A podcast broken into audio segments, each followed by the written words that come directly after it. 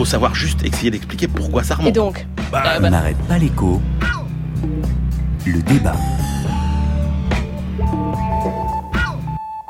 La vraie réponse. Pierre Moscovici. C'est la définition juridique. Commissaire européen aux affaires économiques. Et ça, c'est la réponse de moyen long terme. 23 mars 2018. Entre-temps, il est proposé de créer une taxe temporaire, 2-3%, mmh. sur les activités d'à peu près 180 entreprises. Il ne s'agit pas de pénaliser, je le dis tout de suite, la start-up ou la scale-up parce que nous voulons développer le numérique. Il s'agit de taxer les géants du numérique. Ils doivent payer leur juste part d'impôt là où ils créent de la valeur et des profits.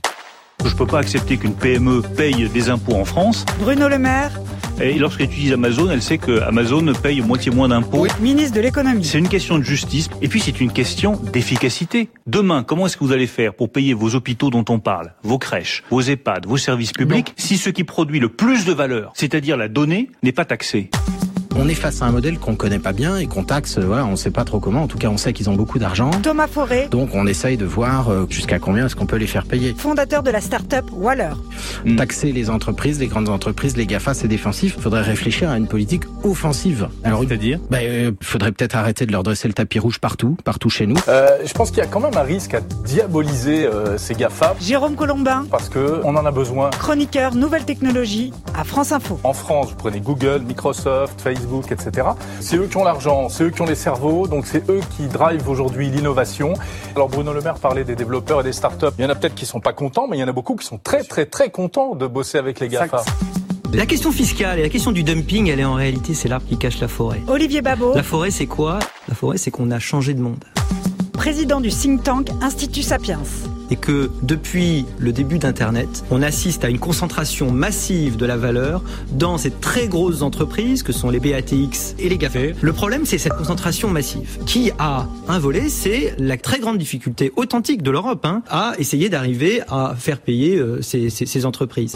La faute fiscale, elle n'est absolument pas du côté des GAFA ou des entreprises apparentées. Nicolas Bouzou. N'importe quel exemple au hasard. Économiste. Si je dirigeais Uber, je mettrais bien évidemment le siège social d'Uber Europe dans le pays dans lequel l'imposition sur les bénéfices est la plus faible. Le problème, c'est que la fiscalité européenne n'est pas adaptée et elle n'est pas uniforme. Et c'est beaucoup plus un test pour l'Union européenne que mmh. pour les GAFA. Alors les GAFA, Google, Apple, Facebook, Amazon aiment souvent GAFAM, Microsoft. Emmanuel Le Chypre, quel est le problème? Pourquoi est-ce qu'on dit toujours qu'ils ne paient pas leur juste part d'impôt et comment ça se fait? Bah, Le problème, c'est que la logique de la fiscalité jusqu'à maintenant, c'était une logique très territoriale. Hein, sur, euh, on, savait où étaient euh, les lieux de production, les lieux de vente, les lieux de consommation. Et euh, le problème, c'est que dans le monde dématérialisé dans lequel on entre, tout ça devient extrêmement compliqué. c'est extrêmement compliqué de savoir aujourd'hui où est-ce que Google, Amazon, Facebook produisent, vendent, distribuent euh, et donc là, on est confronté quand même à euh, des possibilités multiples euh, de les voir contourner les réglementations. Vous pouvez choisir, quand vous êtes ces entreprises, le lieu de facturation. Et ça, c'est quand même un avantage considérable pour jouer des écarts de fiscalité. On on peut en plus utiliser toutes les techniques classiques qui sont, vous savez, ce qu'on appelle les prix de transfert, c'est-à-dire les prix auxquels se refacturent au sein des entreprises les biens et services. Donc euh, tout ça euh, euh, peut jouer. Et puis après, le fait de pouvoir fournir des prestations sans présence physique sur le territoire. comment ça veut dire qu'ils n'ont pas d'usine. on est d'accord. On a tous un ordinateur. Tout ce qui est la gratuité des données, etc. Comment vous faites? Donc la réalité, c'est que sur tous les types d'impôts, la TVA, les, les, taxations sur le travail, les impôts sur la production, sur le capital, eh ben on a des fuites à tous les niveaux. Et donc on ne pouvait plus se contenter de taxer sur la base de ce qu'est la fiscalité classique pour les entreprises, l'impôt sur les sociétés c'est ça. On a une fiscalité 20e siècle et en fait, là, depuis euh, le début des années 2000, ben voilà, Facebook et puis ensuite, poum, poum. On a des tricheurs au 21e siècle. Voilà. Ils savent très très bien organiser où est leur propriété intellectuelle parce que pour ces, ces entreprises du numérique comme pour les labos pharmaceutiques, dès qu'on a de la propriété intellectuelle, on peut la localiser où on veut. Par exemple, aux Bermudes, par exemple, en Irlande et donc faire croire que l'activité et donc les profits surtout sont localisés dans ces territoires alors que l'activité, euh, les publics, quand vous dites activité, c'est les publicités, c'est ça pour, pour Google, par exemple, ou pour, ou pour, Facebook, ce sont les publicités. On sait très bien qu'une entreprise française qui veut faire de la pub sur Google, elle reçoit euh, sa facture de Google Irlande parce que euh, c'est pas parce que euh, le, le, le, taux d'imposition des profits en Irlande est de 12,5%, alors que chez nous, il est de 33%. C'est parce que la Commission européenne nous a dit qu'Apple payait 0,05% d'imposition. C'est pas une question de concurrence fiscale, c'est une question de, de, de, de, de gruge, il faut dire ça, d'États qui vendent leur droit à écrire des lois, leur droit à la souveraineté, pour écrire des lois qui permettent aux multinationales, pour valider C'est encore des la concurrence, ça, Christian. Non, quand l'Irlande dit, dit à Apple, mais moi je vais vous faire un super taux à, à Ah non, non, quasiment pas- zéro. non, non, non. La concurrence fiscale, ce serait, vous avez le taux d'imposition des, des profits en Irlande, c'est 12,5% officiellement. Chez nous, il va passer euh, vers 25. Bon, au, au Royaume-Uni, par vers 19. Voilà, on voit que Trump, il, la ram- il le descend aussi. Ça, c'est de la concurrence fiscale. Lorsque vous passez un accord fiscal secret avec le fisc, qui vous dit la stratégie que vous avez utilisée pour euh, euh, transformer vos profils et faire circuler de manière artificielle, je la valide parce que je suis un État. Là, on n'est plus dans la concurrence fiscale, on est dans ce que l'OCDE appelle la concurrence fiscale dommageable, l'utilisation de votre souveraineté pour piquer de la base fiscale aux autres. Donc- ça, c'est pas acceptable. Les GAFA, ils sont taxés aujourd'hui en Europe en moyenne, hein, c'est le chiffre de la Commission, entre 8 et 10% à peu près de leurs profits. C'est euh, 2 à 2,5 fois moins qu'une entreprise classique. Et que propose donc la Commission européenne, Christian Chavagneux Alors la Commission, elle propose une taxe sur le chiffre d'affaires, une taxe de 3% sur le chiffre d'affaires. Alors attention, sur le chiffre d'affaires, non pas des sociétés, mais des activités numériques dans la mesure où les profits que vous réalisez avec ces activités numériques viennent de données que les utilisateurs ont laissées. Google, vous faites votre recherche, on voit très bien ce sur quoi vous cherchez, vous pouvez avoir de la publicité ciblée en fonction de vos recherches. Facebook, on voit bien ce que vous postez comme vidéo, le, votre sujet d'intérêt, vous pouvez avoir de la publicité euh, ciblée euh, par Facebook. Si vous, Amazon, en non. tant qu'utilisateur, Netflix, non. si vous donnez de l'information et que grâce à cette information, l'entreprise fait des profits, vous êtes taxé. Si c'est un service payant, Netflix, vous abonnez à Netflix, vous donnez de l'argent, on vous donne un service. Là, ça compte pas. Le service en ligne, il y a la TVA déjà. Ça compte pas non plus. Par contre, la partie d'Amazon qui va euh, s'appuyer sur des contrats juridiques sur le cloud, par exemple, pour rendre des services euh, techniques, là, ça va être taxé. Mais la partie commerce en ligne sera pas taxée. Donc le périmètre, il est pas facile. hein. Qu'est-ce que vous en pensez Bah, cette, proposition de la Commission, 3% de taxes sur le chiffre d'affaires avec un périmètre comme dit Christian, pas facile. C'est c'est alors effectivement, moi d'abord je trouve que euh, on se bat énormément pour une somme qui reste quand même euh, relativement euh, faible. 5 on parle de 5 milliards d'euros. Si on reprend par exemple toutes les grandes fraudes en Europe, comme la fraude euh, à la TVA, où on est sur des montants qui sont quatre ou cinq fois plus élevés. Donc il y a une, mais euh, ça va bien au-delà de la somme en jeu. On est d'accord. Il y a une dimension euh, symbolique euh, dans tout ça. Deux, c'est vrai que, comme l'a expliqué Christian, euh, découper le périmètre activité numérique, pas activité numérique, euh, c'est quand même assez euh, assez complexe.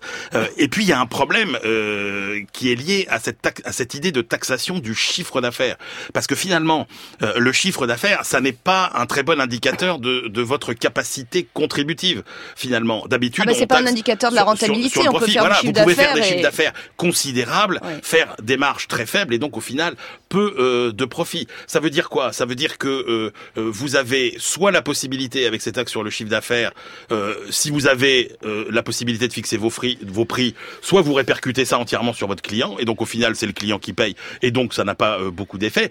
À l'inverse, si vous n'avez pas beaucoup de, capacité à faire votre votre prix de vente, vous pouvez mettre aujourd'hui des entreprises en difficulté, des entreprises qui font peu de marge et donc ça ça pose un problème notamment pour des entreprises européennes. Donc moi ce que je reproche à cette à cette taxe, c'est que c'est une- on voit bien que c'est un passage intermédiaire, mais la question c'est est-ce que cette, ce- cette taxe intermédiaire ne va pas finalement retarder l'adoption d'une solution plus euh, plus efficace, plus pérenne, et, voilà, et elle n'est pas faite vraiment en collaboration avec le reste du monde, avec les États-Unis. Et moi, je pense que sur ces sujets-là, s'il n'y a pas de coopération internationale, ce sera très compliqué. On restera dans un univers de concurrence fiscale, et on voit bien comment les entreprises réussissent toujours à en profiter. Alors, on va parler du, vous avez raison, c'est le gros risque sans doute d'en- d'enliser une autre discussion au niveau mondial. Mais je voudrais d'abord, Christian, quand la Commission dit mais non, on n'est pas du tout en train de, de- de viser seulement les entreprises américaines, est-ce qu'il faut croire la Commission? Bah, a priori, oui. Hein, selon les calculs de la Commission, il y aura entre 130 et 150 entreprises qui vont être touchées par la taxe, donc bien 180, au-delà. disait Pierre Moscovici chez nous hier. 180, donc euh,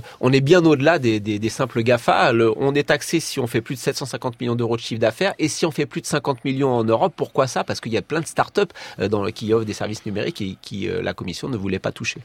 Donc le risque, le risque, qu'est-ce Bah. que vous en pensez? Est-ce que vous êtes d'accord? Est-ce que vous mettez quoi Vous? Vous mettez bien, Oui. très bien, peut mieux faire, pas ça? Bah, il y a des plus et il y a des moins. hein. Les, les vrais plus, c'est quand même, on se laisse plus faire politiquement par par ces entreprises qui euh, nous arnaquent nos impôts. On va trouver une solution.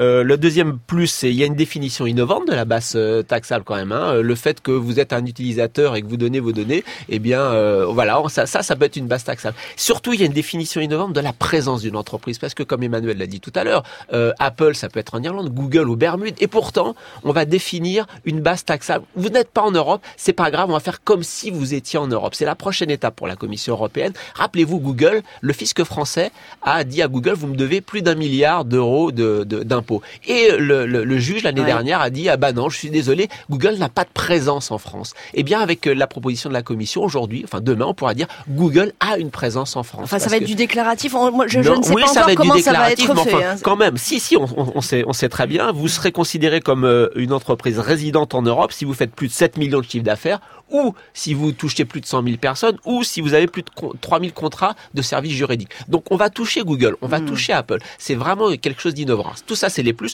Mais il y a des moins. D'abord, comme l'a dit Emmanuel, ça va pas rapporter grand-chose au niveau de l'Union européenne. Deux, c'est quand même de l'excitation politique plus que de l'excitation économique. Il y a une pression de la société civile. Il y a les élections européennes en 2019. Beaucoup les élections européennes en mai 2019. voilà, la Commission fait quelque chose. Et puis, comme l'a dit Emmanuel, c'est quand même le risque de guerre fiscale avec les États-Unis. Hein. Les États-Unis, de leur côté, on s'en est pas aperçu, mais quand Trump, euh, enfin quand le Sénat plutôt a voté en décembre dernier sa, sa, réforme fiscale, ça a été une réforme fiscale qui a remis complètement en cause, je pèse mes mots, remis complètement en cause l'utilisation des paradis fiscaux par les multinationales américaines. Et donc comme ils ont avancé aux États-Unis, ils ont dit on est prêt à avancer au niveau de l'OCDE. Et là les Européens disent ah ben non nous on n'est pas prêt à avancer au niveau de l'OCDE pour remettre en cause ces pratiques douteuses parce que ça va prendre des années et on a les élections européennes, on veut une action de court terme. Donc attention, pendant que Trump nous fait la guerre économique, peut-être que nous on a lancé un petit pétard de guerre fiscale. Alors justement, Emmanuel Le Chip, juste pour revenir sur l'idée que vous développiez, il y a aussi, il y avait déjà une discussion au niveau mondial euh, pour faire payer plus justement les, GAFA, les géants de numérique partout. Et là, finalement, l'Europe, avec ce petit pas, euh, peut-être qu'elle va enliser ces discussions? Ah oui, c'est un peu, euh, un peu le risque effectivement. Hein. On voit bien que les enjeux, ils sont effectivement mondiaux. Dès l'instant où vous n'avez plus de, localisation, où vous avez de la dématérialisation, vous voyez bien que les entreprises profiteront toujours des moindres failles et des moindres écarts de fiscalité. Mais comme l'a dit Christian, la dimension politique, elle est quand même extrêmement importante qu'on voit bien que si on reprend tout ce que vous avez cité comme événement sur les 15 derniers jours, on est à un vrai tournant. On est à un vrai tournant euh, dans euh, Uber, l'accident de la voiture autonome, Facebook, la, fuite des données. On a eu on sort de la, on sort du Far West. C'est-à-dire qu'on a eu une période où on a eu euh, où, où, on surgit ces inventions, ces innovations, et on voit bien que le temps de l'invention et de l'innovation est un temps extrêmement rapide par rapport au temps de la réglementation, de la fiscalité. Et donc il y a eu cette espèce de monde merveilleux dans lequel tout le monde trouvait extraordinaire Facebook, euh, ses, ses, services, euh, produits, etc. Et là on se rend compte quand même que euh, bah, on, a un problème fiscal, on a un problème de protection des données. Et, et quand vous mettez bout à bout effectivement euh, ce qui s'est passé avec Facebook et Cambridge Analytica cette semaine où les gens se révoltent, quand vous voyez qu'on va bientôt avoir en Europe une nouvelle réglementation dont on parle assez peu, mais qui est quand même assez révolutionnaire, cette réglementation sur la protection des données. La fameuse que les RGPD le 25 mai. les entreprises ne pourront plus faire ce qu'elles veulent euh, de vos données. Vous serez propriétaire de vos données. S'il y a des vols de données, vous devrez être prévenu. Et les entreprises encourent d'énormes amendes si jamais euh, elles transgressent euh, ces règles. Mettez aussi la révolte contre les robots qu'on a vu dans les rues de San Francisco, les machines euh, qui ont été attaqués, etc. Euh, vous vous dites, il y a quand même une conjonction euh, qui fait que on est en train de, de rentrer dans la phase d'organisation, de régulation, de réglementation et de sortir de cette phase un petit peu far west, parce que comme vous le disiez, le monde de demain, ça peut être l'enfer, ça peut être le paradis, mais ce sera surtout ce qu'on en fera, et ce sera surtout la façon dont on sera capable de l'organiser. Et là, on voit que la réaction, quand même, commence à s'organiser. Christian Chavagneux, est-ce que vous partagez cette vision Ça commence à s'organiser. On est vraiment tout au début. Hein. Euh, on voit avec Uber qu'il euh, y a euh, une grande concurrence et des douzaines, de, des douzaines d'entreprises qui essaient de faire la voiture autonome et qui nous disent on est prêt, on est prêt à y aller. donc il y a une pression américaine sur le Sénat, il y a une pression sur le Sénat américain pour dire laissez-nous faire ce qu'on veut. Et là on voit bien que la technologie, elle n'est pas prête en dépit de la concurrence.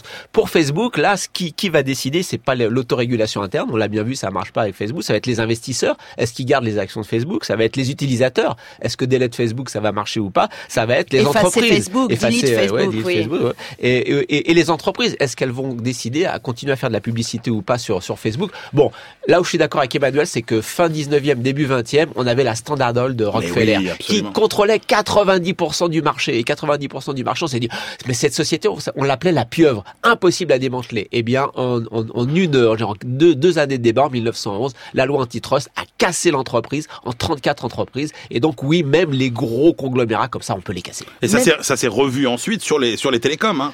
Euh, aux États-Unis, on a recassé euh, les trusts euh, télécoms. Donc la question, alors du démantèlement ou au moins de de l'affaiblissement de de Google, de ces grands monopoles privés en fait, et, et, qui en plus sont mortels hein, à l'échelle de l'histoire. Rappelez-vous qu'avant Facebook, il y avait d'autres réseaux qui permettaient de faire la même chose qu'on a complètement oublié. Donc ces entreprises sont aussi plus mortelles qu'on croit. Soit on les casse, soit on considère que c'est du service public, on les on les nationalise. on va lancer un petit nationaliser Facebook. La concurrence, Christian, rien de mieux que la concurrence.